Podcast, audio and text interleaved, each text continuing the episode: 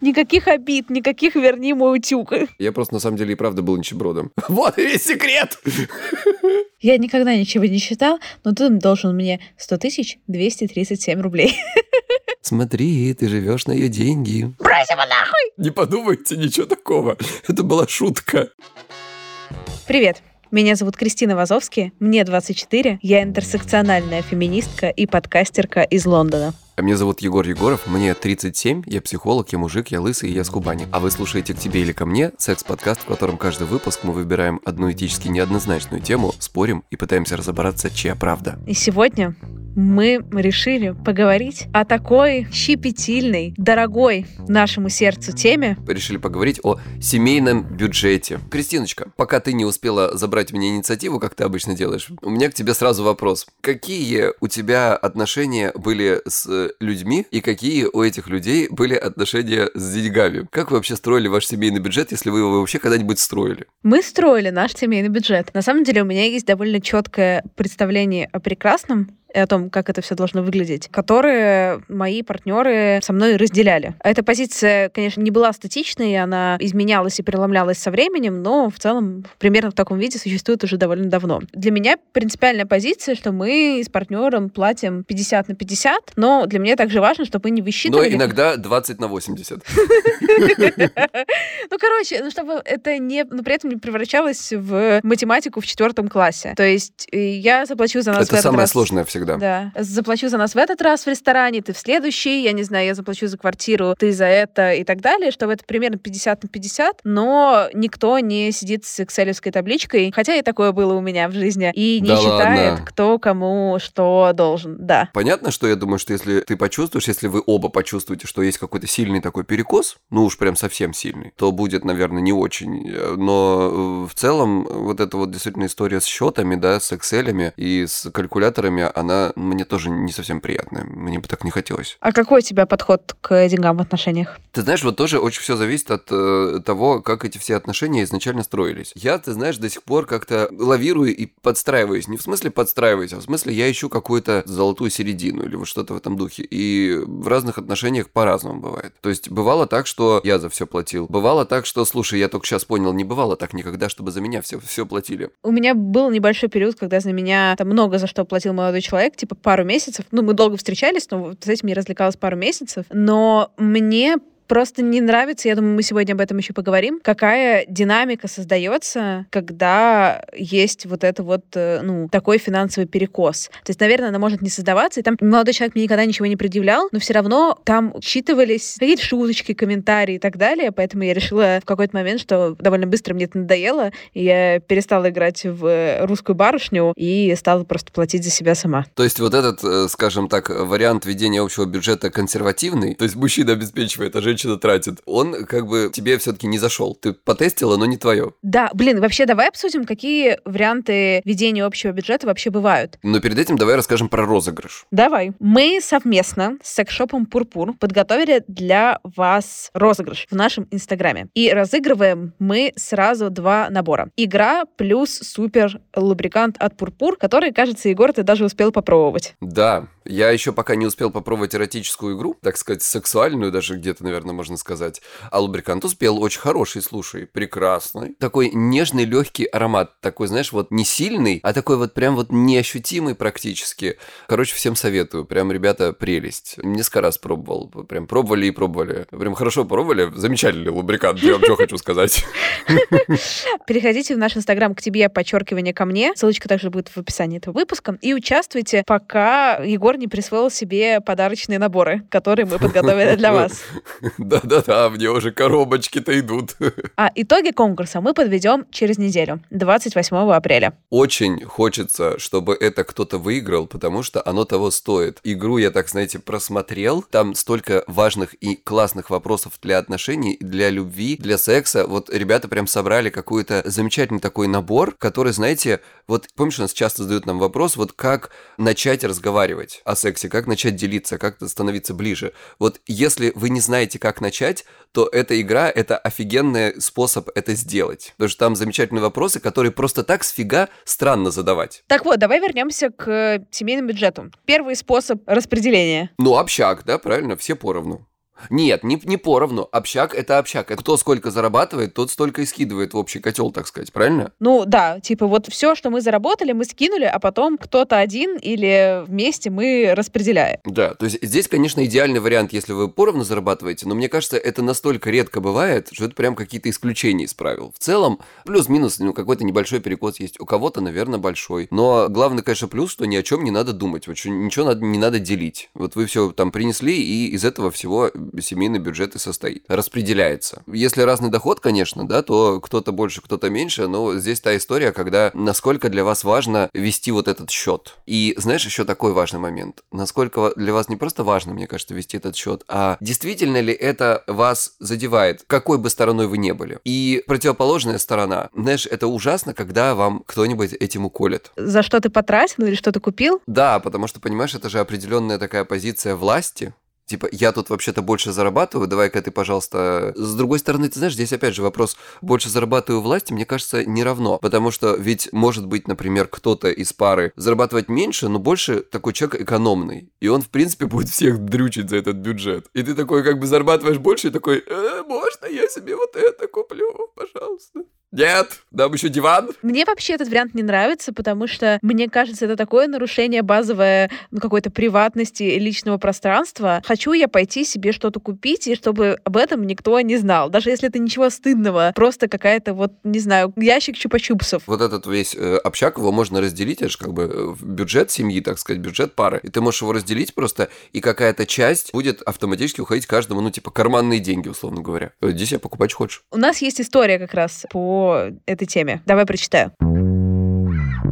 Когда мы с будущим мужем только начали встречаться, я еще училась в универе на 4 курсе. У меня был вклад в банке. Всю стипендию, 1600 рублей, откладывала туда. Живу же с родителями, не тусовщица, куда тратить. Говорила всем, что коплю на квартиру. Ха-ха. И вот муж. А он раньше на 2 года окончил учебу и в то время уже работать стал пополнять мой вклад. Прикиньте, сейчас вот думаю, так как он так вообще решил? В итоге, через несколько лет мы смогли накопить на треть квартиры и расписались с ним. С тех пор вообще не знаю, как это утаивать или вести совместный бюджет. У нас даже карта одна, и у меня дубликат. То есть все расходы по факту с одного счета идут, а я свою ЗП просто перевожу на этот счет. При этом у моих родителей бюджет всегда был раздельный. Сколько помню, столько они и срутся твое, мое, и сколько кто кому должен. Количество денег, которые ты зарабатываешь, мне кажется, это важный момент вот в этой истории этого общака, отнюдь не главная составляющая решения, вести его или не вести. Мне жалко, я жадная, я много зарабатываю. Я не хочу, это мои деньги. Все, точка, до свидания. Ты просто индивидуалистка. Если бы я зарабатывала 20 тысяч рублей в месяц, я бы с радостью вела общак. С кем-то, кто зарабатывает хотя бы немножко ты больше. Не индивидуалистка, ты просто жадина. Я понял. Я сразу признаю, что я жадина. Нет, в плане, я не жадина как бы в каком-то бытовом смысле, но в смысле долгосрочной перспективы я предпочитаю свои финансы хранить у себя. Вот как этот общак делить-то? Это если вы плюс-минус ровно зарабатываете, тогда нормально. А если неровно, и, не знаю, там кто-нибудь говорит, я 20 лет в этот общак клал, а ты туда принесла, а вот давай мне... Ты же понимаешь, когда люди ссорятся, они вспоминают все. А ты на него положила.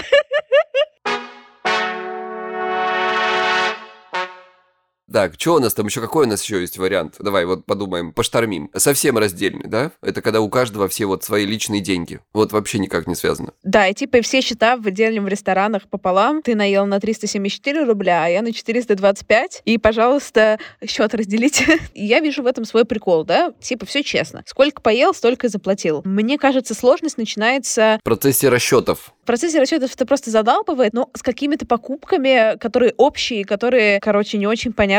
Как считать. Мне кажется, сложность начинается тогда, когда вы, опять же, возвращаясь, по-разному зарабатываете, когда вы все платите раздельно. Например, у меня зарплата 20 тысяч рублей, и для меня, типа, сходить поесть в ресторан — это прям событие, я буду прям выбирать, и я не смогу куда-то пойти. А у кого-то там 200 тысяч рублей, и, соответственно, если я зарабатываю эти 200, то мне хочется как бы их и тратить, и развлекаться, и так далее. Вот здесь начинаются проблемы. Палка о двух концах, так сказать. Первый конец этой самой палки.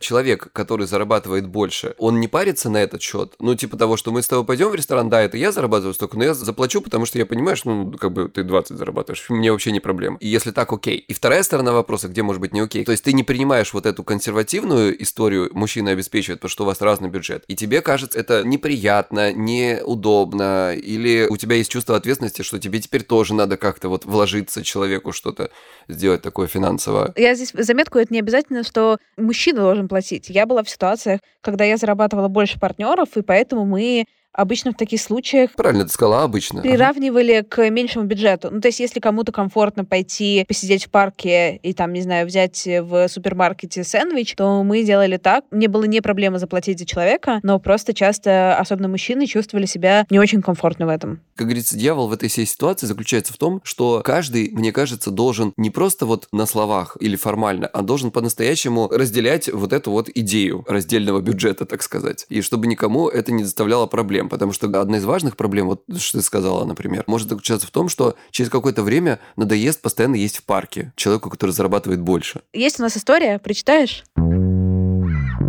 Приветики. История про семейный бюджет. Парень у меня немец, а они экономные и практичные. Пока я зарабатывала недостаточно на свои хотелки, брала у него в долг и все заносила в табличку в Excel. Это его идея. Волшебная табличка рассчитывала сама, сколько я одолжила и сколько уже вернула. Долги все вернула за несколько лет, как выросла зарплата. Моя мама сказала, что эти отношения обречены. Когда я была в магазине одежды с моим немцем, хотела купить кофточку, но денег не хватало. Парень любезно спросил, а сколько у меня есть, и предложил оплатить половину кофточки. Не в долг. Когда начали вести совместный бюджет, то оплачивали вместе еду и коммуналку, но зубные пасты и гель для душа каждый покупал себе сам. Со временем перешли эту черту и оплачиваем шампуни из семейной кассы. Мы вместе уже 6 лет. Полет нормальный, разобрались вместе с финансами, с помощью акций хотим взять дом в кредит. Ну, что вам сказать, друзья? Завидую вам. У вас просто все как в бухгалтерии. Это замечательно, наверное. Я бы так не смог. Да, ну прям очень чётенько. Мы вели как-то Excel-ку, но мы туда заносили с чуваком только крупные траты. Ну там билеты на самолет, аренда жилья, вот такие вот большие штуки. Да, а пасты мы, конечно, не заносили. Они тоже решили не заносить. Ты купила себе пасту, я купил себе пасту, все нормально. У каждого своя. Очень удобно разъезжаться. Никаких обид, никаких «верни мой утюг». Да-да, каждый взял свою пасту, свой гель для душа, свой чемоданчик собрался и уехал. Замечательно, замечательно. До 6 лет. А, кстати, знаешь, возможно, именно поэтому, из-за того, что тебе так легко, вот, если что, это самое, да, люди вместе. 6 лет. Молодцы. Егор, а вот такой вопрос. У нас было 2 истории, это, в общем, счастливые истории. У одной пары общак, и, типа, это им подходит, это для них работает, и все круто. У другой пары, типа, супер раздельный бюджет, личные деньги, экселевская табличка. Что делать, если ты, например, адепт пищака и считаешь, что это единственный подходящий способ, и вообще, если жить, то только так? А я, например, за то, чтобы делить все вплоть до зубной пасты. Как здесь договаривается, и вообще можно ли договориться? А вот у нас же есть гибридный способ, а? Вот, может быть, мы как-то сюда его прикрутим. То есть, как бы часть своя, а часть общака. Окей, как это работает? Каждый какую-то часть откладывает в общий котел, а с остальными своими деньгами делает, что хочет. Я тут, конечно, вижу некоторые сложные моменты в определении. Наверное, каждый должен процент туда откладывать, да, получается, чтобы это было честно. Наверное, так. Ну, а с другой стороны, если ты... художник в поиске, а я фигачу на 3 работах. Здесь такой тонкий вопрос, а это личный выбор каждого, и мы принимаем, что вот так вот, потому что так вот. Мне кажется, здесь тоже есть пространство для какого-то напряжения. Если, например, я вкладываю 80% от миллиона рублей, а ты вкладываешь 80% от 10 тысяч рублей и работаешь 2 часа в месяц. Например. Ну да. Может появиться соблазн утаить. Тут как раз вот оп, и история. Пишу про семейный бюджет. Он у нас совместный, но есть нюансы. Я скрываю часть своих доходов от мужа, потому что он живет в долг и считает, что нормально занимать, брать кредиты и потом годами возвращать. А я хочу, чтобы у меня была подушка безопасности, поэтому он о ней не знает. Вот как раз то, о чем ты говоришь, да, как бы. Человек более ответственная, он такой вот не совсем экономически правильную позицию, политику, так сказать, ведет. Но здесь это вынужденный вариант, да, а если вот правда много зарабатываешь и как-то как-то так, ну, что-то как-то... Это очень сложный вопрос, вот такой нравственно сложный, и у меня здесь нет ответа, если честно. Тем более, знаешь, еще прикольный вопрос, вот общак, на что идет? Там, на квартплату, на аренду, не знаю, на пасты, на шампуни или нет? А если, например, мой партнер считает, что паста за, типа, 30 рублей это супер, а я покупаю то какой-нибудь супер-лакшери койл-хуй-ойл за 750 рублей, то как вообще с этими штуками разбираться, если это идет за ПЧК? Да вообще или главный вопрос, как они в целом вообще встретились и почему они вместе живут.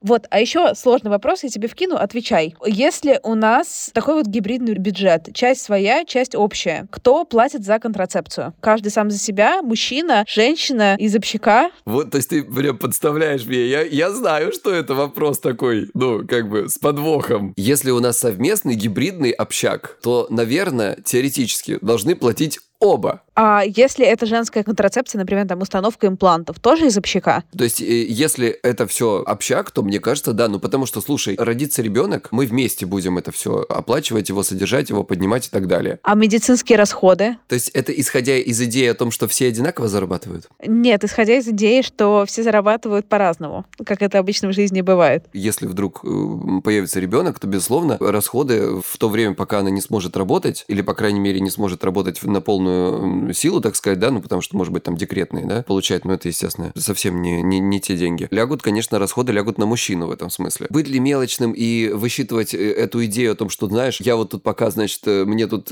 типа, вас тут с ребенком дальше, там, не знаю, там, 5 лет содержать первые, так что давай-ка вот, пожалуйста, сама тут все оплачивай, или давай в складчину оплачивать. Можно вообще, если залупиться, и так сказать? То есть, по мне, это мелочно, как бы. Мне кажется, что довольно логично, если бы это делали все. Если кто-то больше зарабатывает, это вот лично моя позиция, если кто-то больше зарабатывать, я, например, да, там мне, в принципе, не впадлу больше выложить вообще. То есть меня это не... Я потом не считаю, я никому ничего не предъявляю, никогда не предъявлял. Давать долг партнеру. Слушай, у меня такое много раз было. У меня были отношения, в которых я зарабатывал больше много лет. И в целом никто особо по этому поводу никогда не парился. Потом у меня были сложные времена, когда там менялись какие-то там работы, карьеры и так далее. И были прям тяжелые времена, когда у меня прям доходы почти на нуле были. И был какой-то определенный момент, когда нам пришлось жить на какую-то там, знаешь, какое-то мало денег, и даже на кредитку. Кредитка была не моя. И когда мы расставались, уже даже после расставания, мне как бы сказали так: ты знаешь,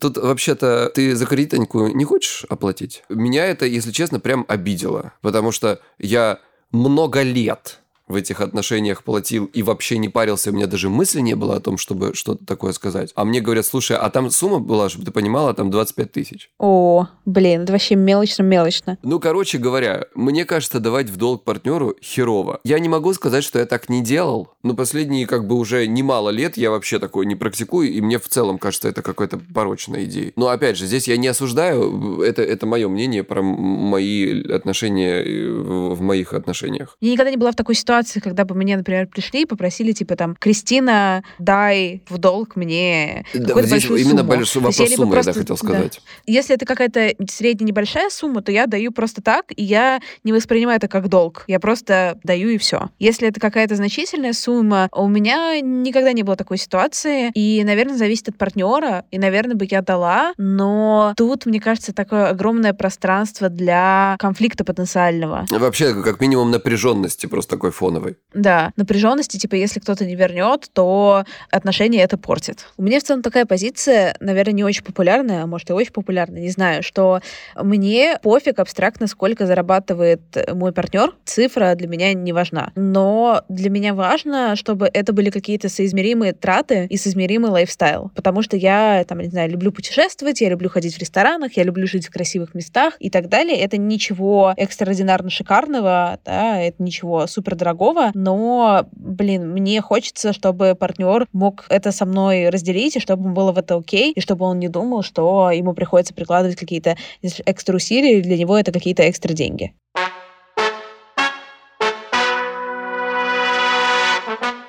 Вот, смотри, есть еще один вариант бюджета, это так называемый консервативный, когда мужчина, типа, обеспечивает полностью, за все платит, а женщина тратит. Что ты об этом думаешь? Я думаю, что многим в этой стране это подходит. Да и не только в этой стране. Почему нет? Если всех это устраивает, вполне окей. Знаешь, здесь тонкий момент.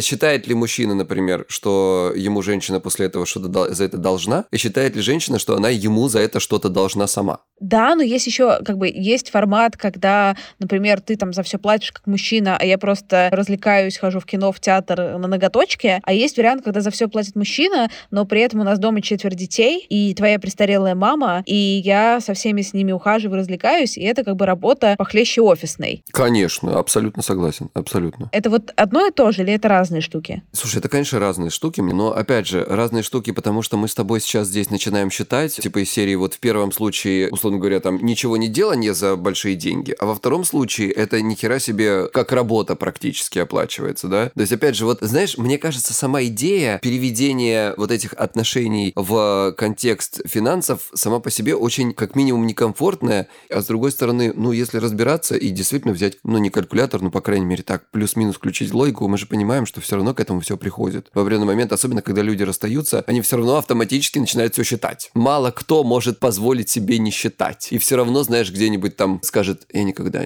ничего не считал. Я никогда ничего не считал, но ты должен мне 100 237 рублей.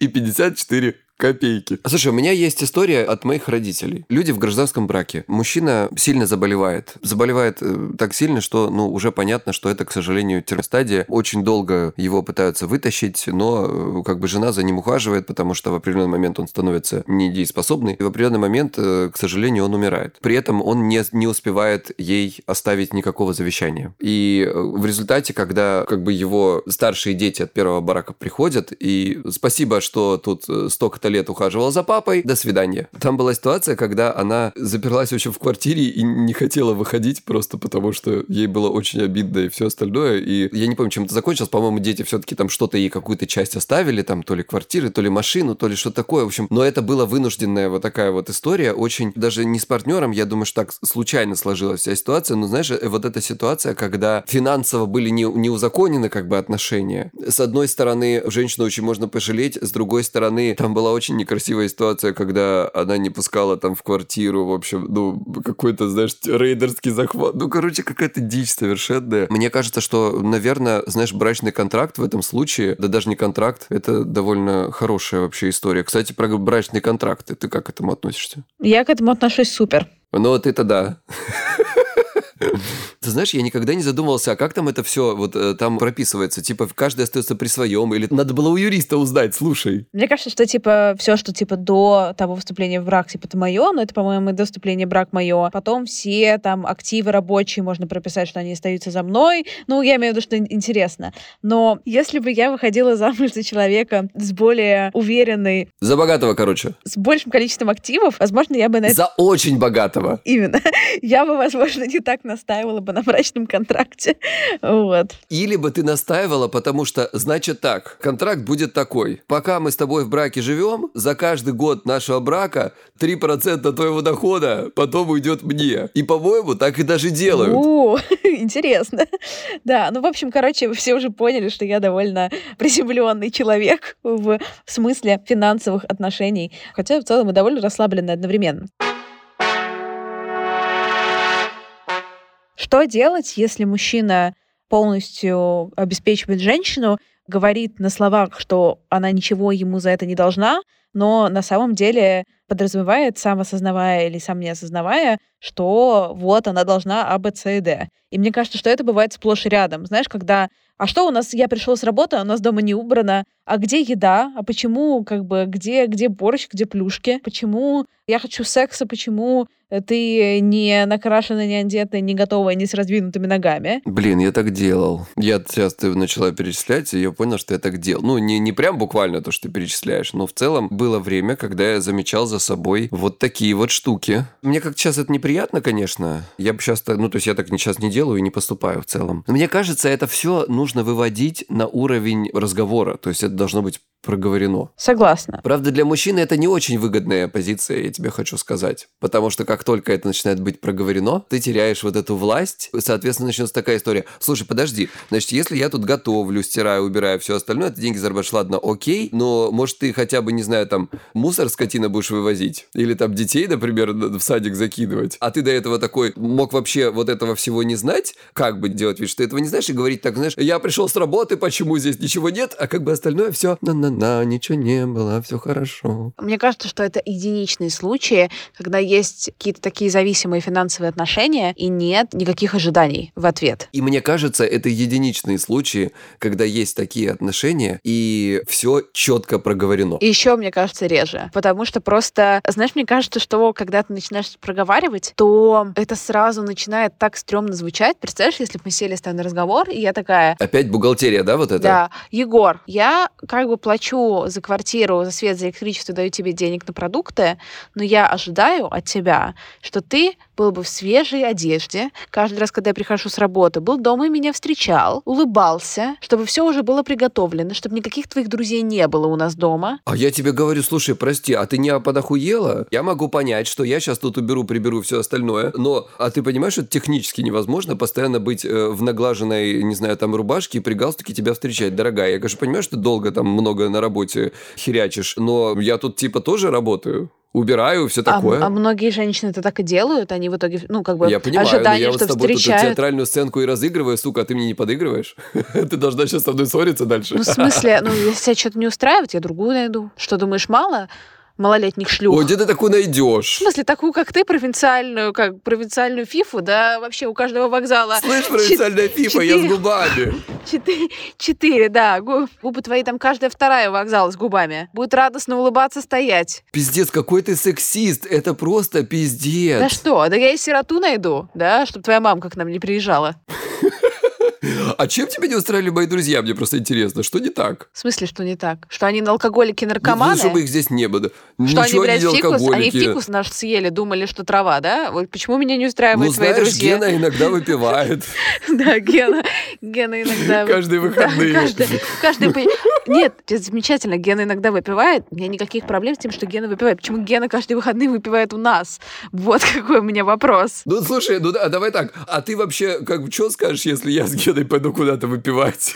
В смысле, женщина, ты мать моих детей. И чё, блядь, я только и тут вижу этот, блядь, дом, понимаешь ли, весь сутками этих детей. А ты приходишь, мне еще предъявляешь, что тут красивая должна быть. В смысле, ты женщина. Нас, блядь, уебут просто за этот диалог, за... просто уничтожат нахуй.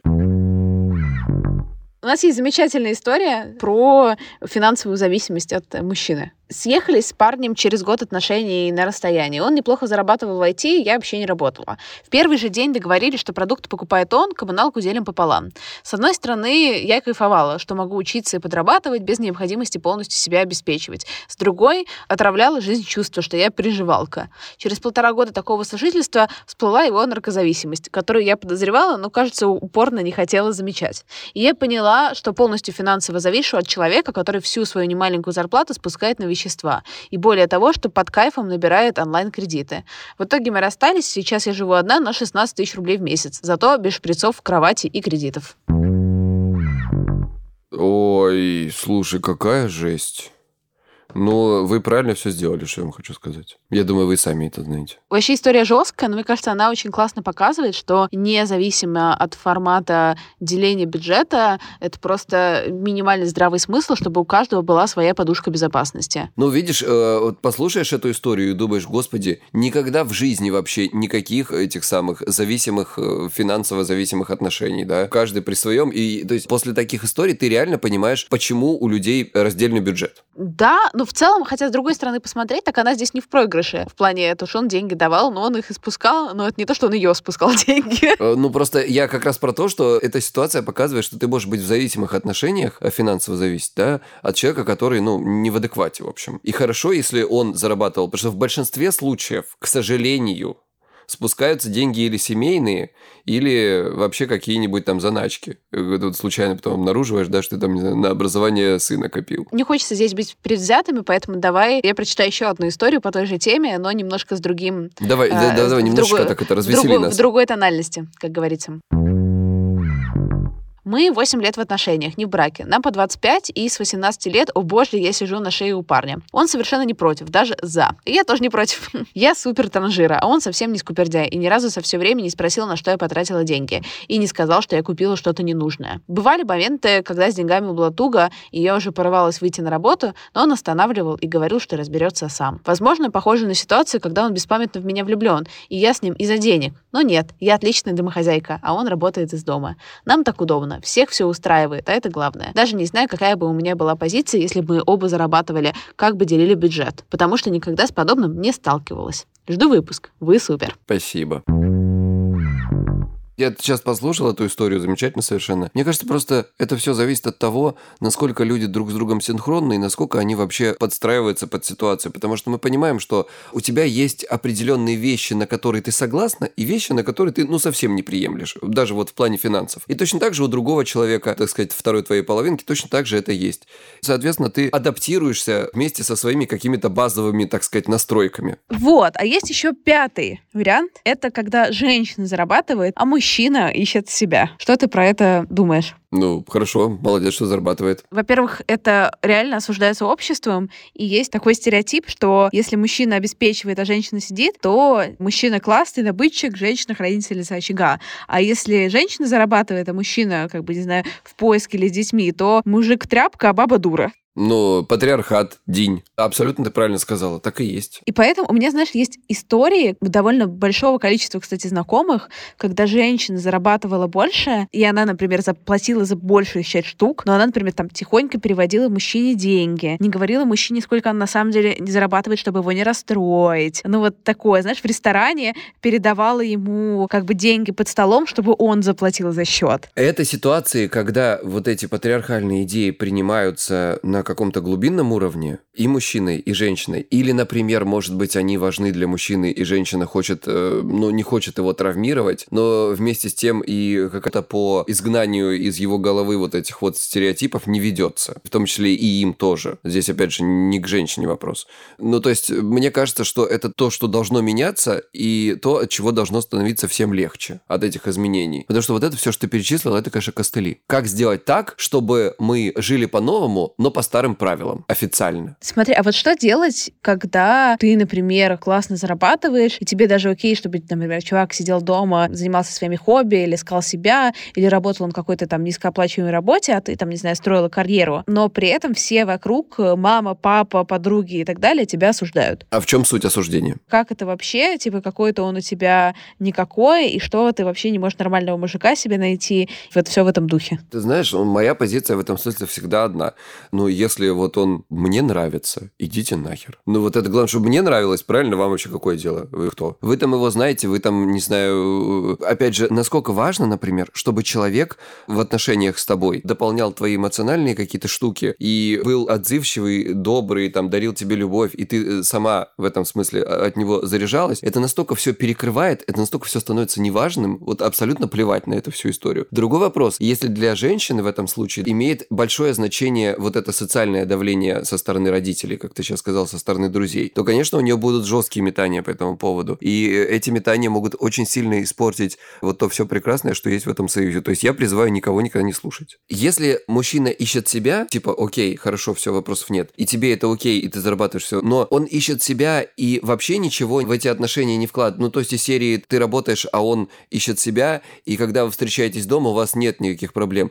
Или ты такая, слушай, чувак, ты я понимаю, у тебя там бизнес и все остальное, но ты не мог бы покормить собаку, пожалуйста, пока меня дома нет? Если тебе, слушай, покорми, выгуляй собаку, я больше ничего не прошу. Самый минимум. А он такой, сорян, Мне кажется, это как раз та же ситуация, как и с женщинами, что нужно проговаривать какие-то свои ожидания друг от друга, и это главный прикол. Здесь еще есть такой тонкий момент, например, я думаю, что ты со мной согласишься, что это довольно мудацки не поддерживать партнера в какой-то сложной ситуации. Например, мы оба работали и зарабатывали, а потом ты такой, Кристина, я дико несчастен, на своей работе, я хочу уйти и подумать, чем я вообще в жизни занимаюсь. И мне кажется, в такой ситуации это абсолютно нормально и понятно, и хорошо сказать, Егор, не волнуйся, я тебя поддержу, я классно зарабатываю, я не хочу, чтобы ты был несчастен.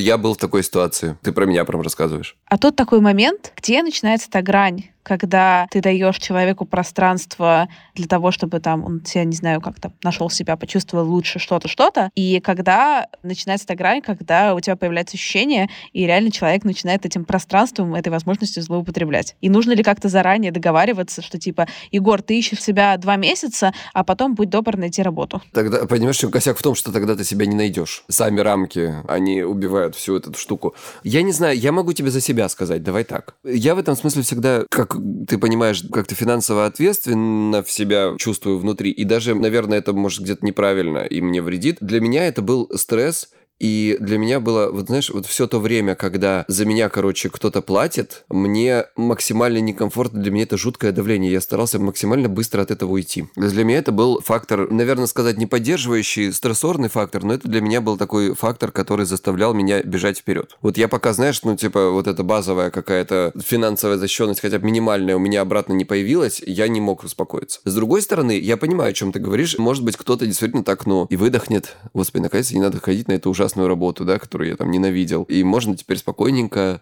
думать о том, искать себя. Но все равно в мужчине, мне кажется, который у нас здесь вот в нашей стране особенно воспитывался, у него всегда будут в голове голоса, шепчащие ему: «Да ты вообще-то ничтожество. Что ты тут ищешь?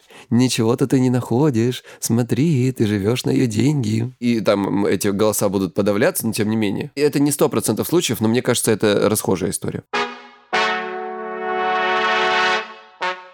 Если ты помнишь, мы проводили в сторис в Инстаграме опрос и попросили читателей задать нам вопросы, на которые они хотят услышать ответы в этом выпуске. Там, мне кажется, есть несколько вопросов. Давай сейчас откроем Инстаграм, которые очень классно сочетаются с тем, что ты сейчас говоришь. Например, вопрос номер 1. Финансы могут разрушить отношения? Отсутствие денег равно отсутствие секса. Кстати, классный вопрос, что, допустим, ты ушел вот с этой работы, ищешь себя, и я за тебя вот полностью плачу. Есть ли такой момент, что велика вероятность, что мы друг друга в связи с этим начнем вообще по-другому себя чувствовать в контексте, например, какой-то динамики и сексуальной жизни? Слушай, я тебе хочу сказать, что у моих знакомых была ситуация, когда у них личная жизнь пошла очень прям под откос вот в такой момент. И как раз-таки из-за мужчины, который очень переживал, и он настолько чувствовал себя незащищенно вот в этой ситуации, что там проблемы прям начались. Сложно там понять, это были проблемы из-за того, что из-за финансовой сферы, потому что через время какое-то они прошли, хотя еще финансовая сфера не наладилась. Может быть, психолог или еще кто-то помог. Но,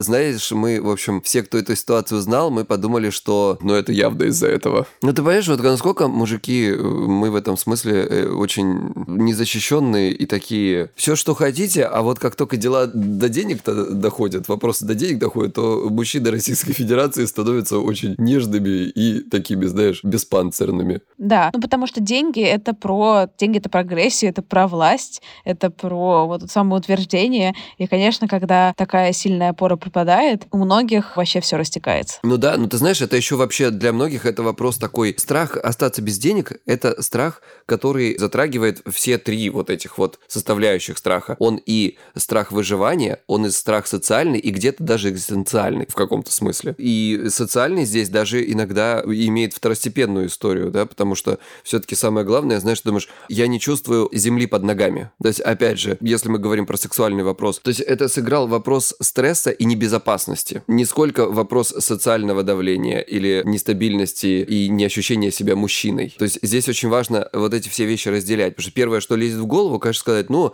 понятно, типа, чувак силу потерял, да, мужскую. Это вполне возможно, что как бы, ну, просто такая, знаешь, субдепрессивное какое-то состояние было. Все кейсы, которые мы сегодня обсуждали, они в целом какие-то позитивные. Про то, что есть 2 человека, и они в целом, ну, друг друга принимают, и друг с другом договорились, так или иначе. А что делать, если тебя не устраивает финансовый статус партнера? Вот, знаешь, так называемый синдром нищеброда, цитируя слушательницу из нашего Инстаграма.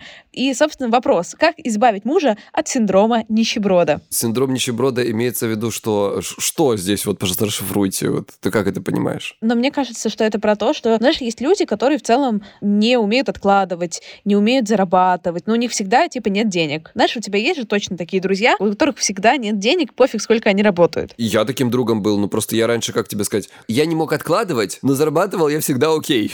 То есть это не синдром нищеброда, да, или он? Это подходит или нет, я не знаю. Не знаю, но для меня это всегда синдром нищеброда, это про тех людей, у которых никогда нет денег, doesn't matter what. Ну то есть это не какие-то жизненные обстоятельства, не какая-то жизненная ситуация отдельно, это жизненная позиция, что всегда немножко в долгах. Как бы в долгах, как в шелках. И пофиг на зарплату. Здесь у нас есть замечательная заметочка из Инстаграма. У меня есть история про то, что я не смотрела за деньгами. Обнаружила долг в миллион, отправила мужа по собеседованиям, пришла на собеседование мужа, договорилась об оффере, долг перекрыли. Так мы переехали в Лондон. Парам-парам-пам-пам. Вот, смотри, какая ты молодец, Крис. Ты взяла вопрос из Инстаграма и нашла ответ из Инстаграма.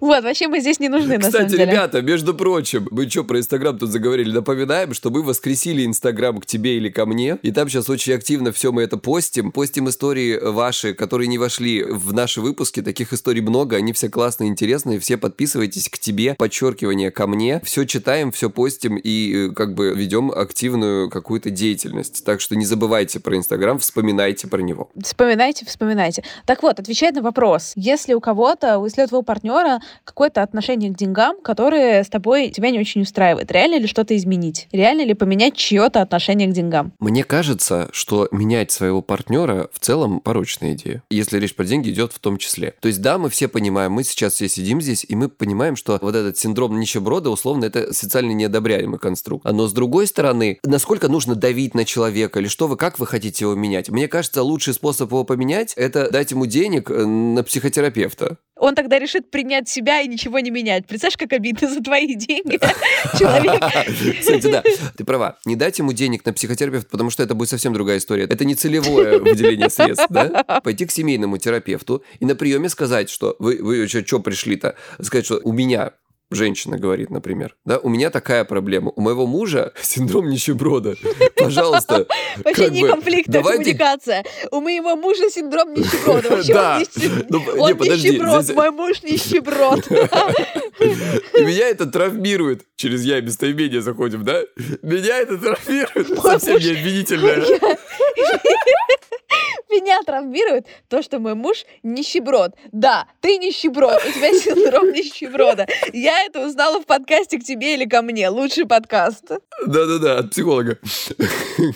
А как бы муж теоретически должен ответить, что слушай, а меня беспокоит, что ты считаешь, что я нищеброд. И токсичная тварь. Да, и хороший квалифицированный психолог, он должен эту всю ситуацию разрулить. Потому что, еще раз, это сейчас не был совет, говорите, там, притащить своего мужа к психологу и скажите, что он нищеброд. Просто люди, которые приходят, они по-разному коммуницируют, и бывает, что ты, ну, слышишь какую-то действительно токсичную коммуникацию.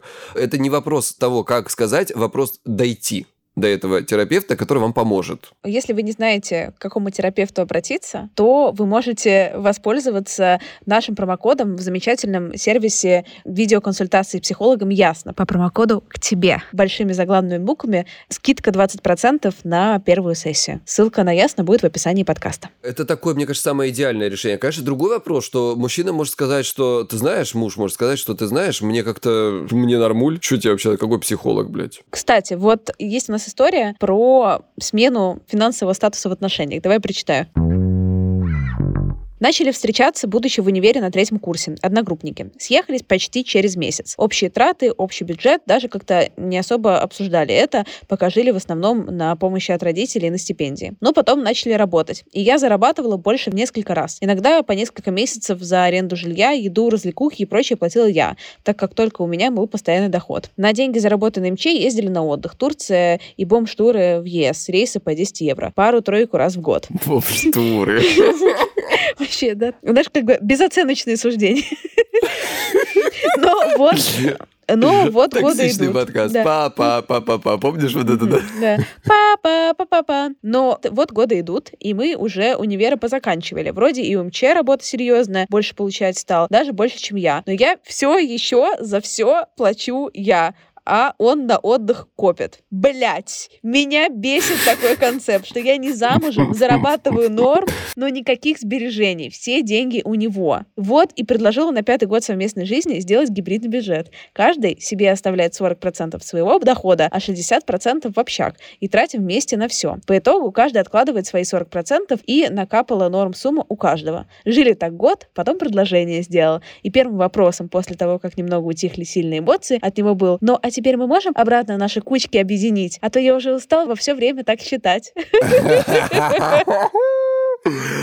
И знаешь, давай так, комментарии излишние. Вот все. Перебивка. Прекрасная история.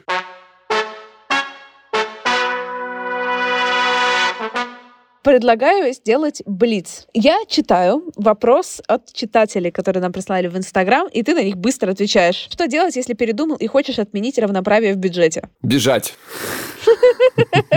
Давай, теперь ты. Как начать откладывать деньги? Каждый раз тратим всю ЗП, а потом жалеем. Я начала откладывать, когда начала больше зарабатывать. И я все, что... Я сделал ровно exactly the same, да. Я не могла откладывать, когда я зарабатывала впритык к тому, сколько мне было комфортно тратить. У меня вообще не получалось. Та же самая история. Слушай, я всегда думал, что у меня вот этот самый синдром нищеброда, я просто на самом деле и правда был нищебродом. Вот весь секрет! Как быть, если доходы очень разные, и один партнер не может жить на уровне другого? Ну, нормально быть. Как бы был, не жаловался. Как бы у меня все так всегда и происходило. Я обычно больше зарабатывал, как бы, и все довольны. Чего непонятно, как быть? Я предпочитаю не встречаться с людьми с совсем разным уровнем не доходов, а расходов. Вот это моя позиция. Но все может измениться, конечно, в какой-то момент. Слушай, знаешь, мне что вспоминается вот в этом смысле? А помнишь нашу историю любимую с тобой про девушку из плацкарта? Да. Это же прям иллюстрация вот этой ситуации, да, когда она даже попыталась как-то вот в этот мир вонючих ног погрузиться, как она поэтично написала, но поняла, что нет, не могу. А мальчик-то такой хороший был, вот понимаешь, вот даже если это прям обидно, вот до сих пор обидно за эту ситуацию, что, может, как-то ей следовало бы, ты знаешь, даже, немножечко больше вкладывать финансов, то есть у нас такой интересный вопрос, она не хотела все-таки, что было не так в этой истории, вот никогда не узнаем уже. Мы устроим в конце выпуска, мы пригласим к ответу авторов лучших историй. Да, когда-нибудь. И чтобы они рассказали нам подробности. Блин, вот бы лайв сделать, да, с ними потусить вообще. Так, читаю, да. Что делать, когда бюджет раздельный, и один из партнеров не может себе позволить хороший отпуск? Ха-ха, вот теперь такой вопрос для Кристины. Не ехать в отпуск, платить за отпуск партнера, ехать в плохой отпуск. А ты все перечислила, да, все варианты? Да, все 3 варианта. А ты какой выбираешь? Я выбираю 4-й, просто бросить его нахуй и поехать самой, да? Ехать самой в отпуск. Я выбираю вариант ехать самой в отпуск.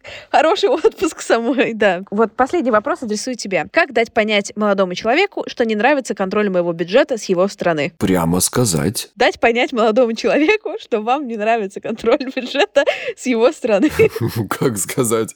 Дорогой, мне не нравится контроль бюджета с твоей стороны. Пожалуйста, контролируй свой бюджет. Иначе тебе придется контролировать свои, как это сказать, половое влияние лечения каким-то другим образом. Я сейчас не имел в виду, что вам нужно не заниматься с ним сексом. Не подумайте ничего такого. Это была шутка. Тоже, кстати, вариант в целом. Такие очень здоровые отношения, да? Как бы он тебе контролирует твой бюджет, а ты, короче, контролируешь его количество секса, которым ты с ним занимаешься, да? Абсолютно не товарно-денежные отношения. Вообще нет, здоровые отношения. Советы от Кристины Вазовски у нас рубрика воскресила сейчас внезапно. Просто шантажируйте его сексом, ребят, ну вы что? Кристин, как смириться, если я стремлюсь к заработку и развитию, а партнер нет? Брось его нахуй! Да, сейчас Кристина Вазовски скажет. Принять партнера таким, какой он есть. Ого, а если не принимается, не смириться, прям не можешь смириться? Брось его нахуй! Я это все-таки услышал. Слушайте, если честно, правда, если вам приходится мириться, надо прям поразмыслить на этот счет. Прям серьезно. Я опять вам советую сходить к психотерапевту и проговорить это с ним, а не с нами тут людьми, которые вам могут всякой фигни насоветовать. По промокоду вам еще это и по семейному бюджету не ударит. Именно, потому что одна сессия стоит всего 2850 рублей, а это еще без 20% скидки. И напоследок давайте послушаем одну замечательную историю про то, что происходит с бюджетами и деньгами после расставания. Всем привет! У меня есть бывший парень, с которым мы встречались 2 года, и после 1,5 он переехал ко мне. Я снимала комнату и предложила ему платить пополам. Так случилось, что продукты домой покупала я, а если мы ходили гулять или в ресторан, он платил за нас обоих, и как-то выходило, что за все мы платили поровну. Вроде все было в порядке, но когда мы разошлись по моей инициативе, его это так задело, что он забрал все свои подарки, притом просто попрятал их по квартире, чтобы я их не нашла, когда буду забирать свои вещи при переезде, и заявил, чтобы я отдала ему все деньги, которые он на меня потратил. Но когда я ему сказала, что тогда верни мне деньги за продукты, он понял, что у нас все было поровну и с меня взять нечего, и тогда он вспомнил, что когда мы начали встречаться, мы ездили в другой город на выходные, и он захотел сделать татуировку у своего знакомого. Пока мы выбирали ему эскиз, он предложил мне тоже сделать татуировку, и он заплатил за нее и за свою. Вопроса оплаты с моей стороны не стоял, он просто это сделал. Вот когда мы рассиделись, он предложил снять с меня кожу. Я сказала, что, мол, давай я дам тебе эти деньги. Ну, очень небольшая сумма, ну, прям очень небольшая. И он сказал, нет, давай мы с тебя кожу снимем. Еще странная ситуация по поводу денег была у моих родителей. Мой отец в какой-то момент перестал работать, потому что не мог вывозить ту должность, на которой он привык, а что-то пониже, было ниже его достоинства, и он решил просто сидеть дома, и кормилицей семьи стала моя мама. У нее всегда была работа, даже когда в декрете закрыли ее предприятие, она должна была после декрета пойти уборщицей. Она это сделала, потому что она понимала, что у нее 2 детей, и муж долбоеб. И при этом всем у нее была тетрадка, куда она записывала абсолютно все свои траты, включая проезд на работу, вклеивала все чеки, потому что отец ей предъявлял, что она куда-то тратит деньги, потому что нам ни на что не хватает. А он даже не ходил в магазин, он не знает, сколько стоят продукты. Ей за свою зарплату приходилось отчитываться. Пожалуйста, не сочтите это какой-то токсичной коммуникацией, хотя это будет, наверное, так выглядеть, но я не могу сдержаться. А где вы с мамой берете таких мужчин? И самое главное, почему? Может быть, я здесь не прав, конечно, простите меня. То есть это я не занимаюсь отношениями, поэтому сделайте мне на это скидку, а ЯСНО сделает скидку вам! 20%, ребята, на первую сессию. Дорогая слушательница, правда, простите, я надеюсь, вы больше не будете встречать таких мужчин. В общем, теперь у вас есть информация, и вы знаете, как они себя начинают вести в начале отношений, так что уточняйте все вопросы заранее. Егор, ну давай что-нибудь скажем напоследочек. Я напоследок прочту одно сообщение в рубрику «Влажная уборка». Кристина, скажи, пожалуйста, эротично «Влажная уборка», как ты умеешь? Влажная уборка. Комьюнити этого подкаста самое-самое. Кристина и Егор — любимые проводники в мир секс-вопросов. Это я как бы здесь, может, дальше читать, там, про то, что мы оживили Инстаграм, все остальное, но просто самая главная история, ребят, почему я захотел это прочесть, потому что у нас есть комьюнити нашего подкаста. Мы тоже его очень хотим и любим развивать, мы обязательно его всегда читаем, особенно когда вы нас там отмечаете. Пожалуйста, заходите, общайтесь, там ссылка в Инстаграме «К тебе или ко мне». Еще был один комментарий, прости, я не мог его. 2 балла. Некомфортно от шуток Егора. Спасибо, нам тоже не очень. Обоим. Да, тут, знаешь, тот момент, когда +1. +2, ребят, мне тоже некомфортно от шуток Егора, я вам сам скажу честно. Ну что, давайте тогда подведем итоги. Розыгрыш классной смазки игры в нашем Инстаграме «К тебе, _, ко мне». По промокоду «К тебе». 20% скидки на психотерапию в ЯСНО. Подписывайтесь, вступайте в наш телеграм-чат комьюнити, общайтесь, знакомьтесь. Там самые приятные люди на свете. И ждите новых выпусков. Да, Егор? Да, Кристина. Друзья, до следующей ближайшей встречи. Пока-пока. Пока.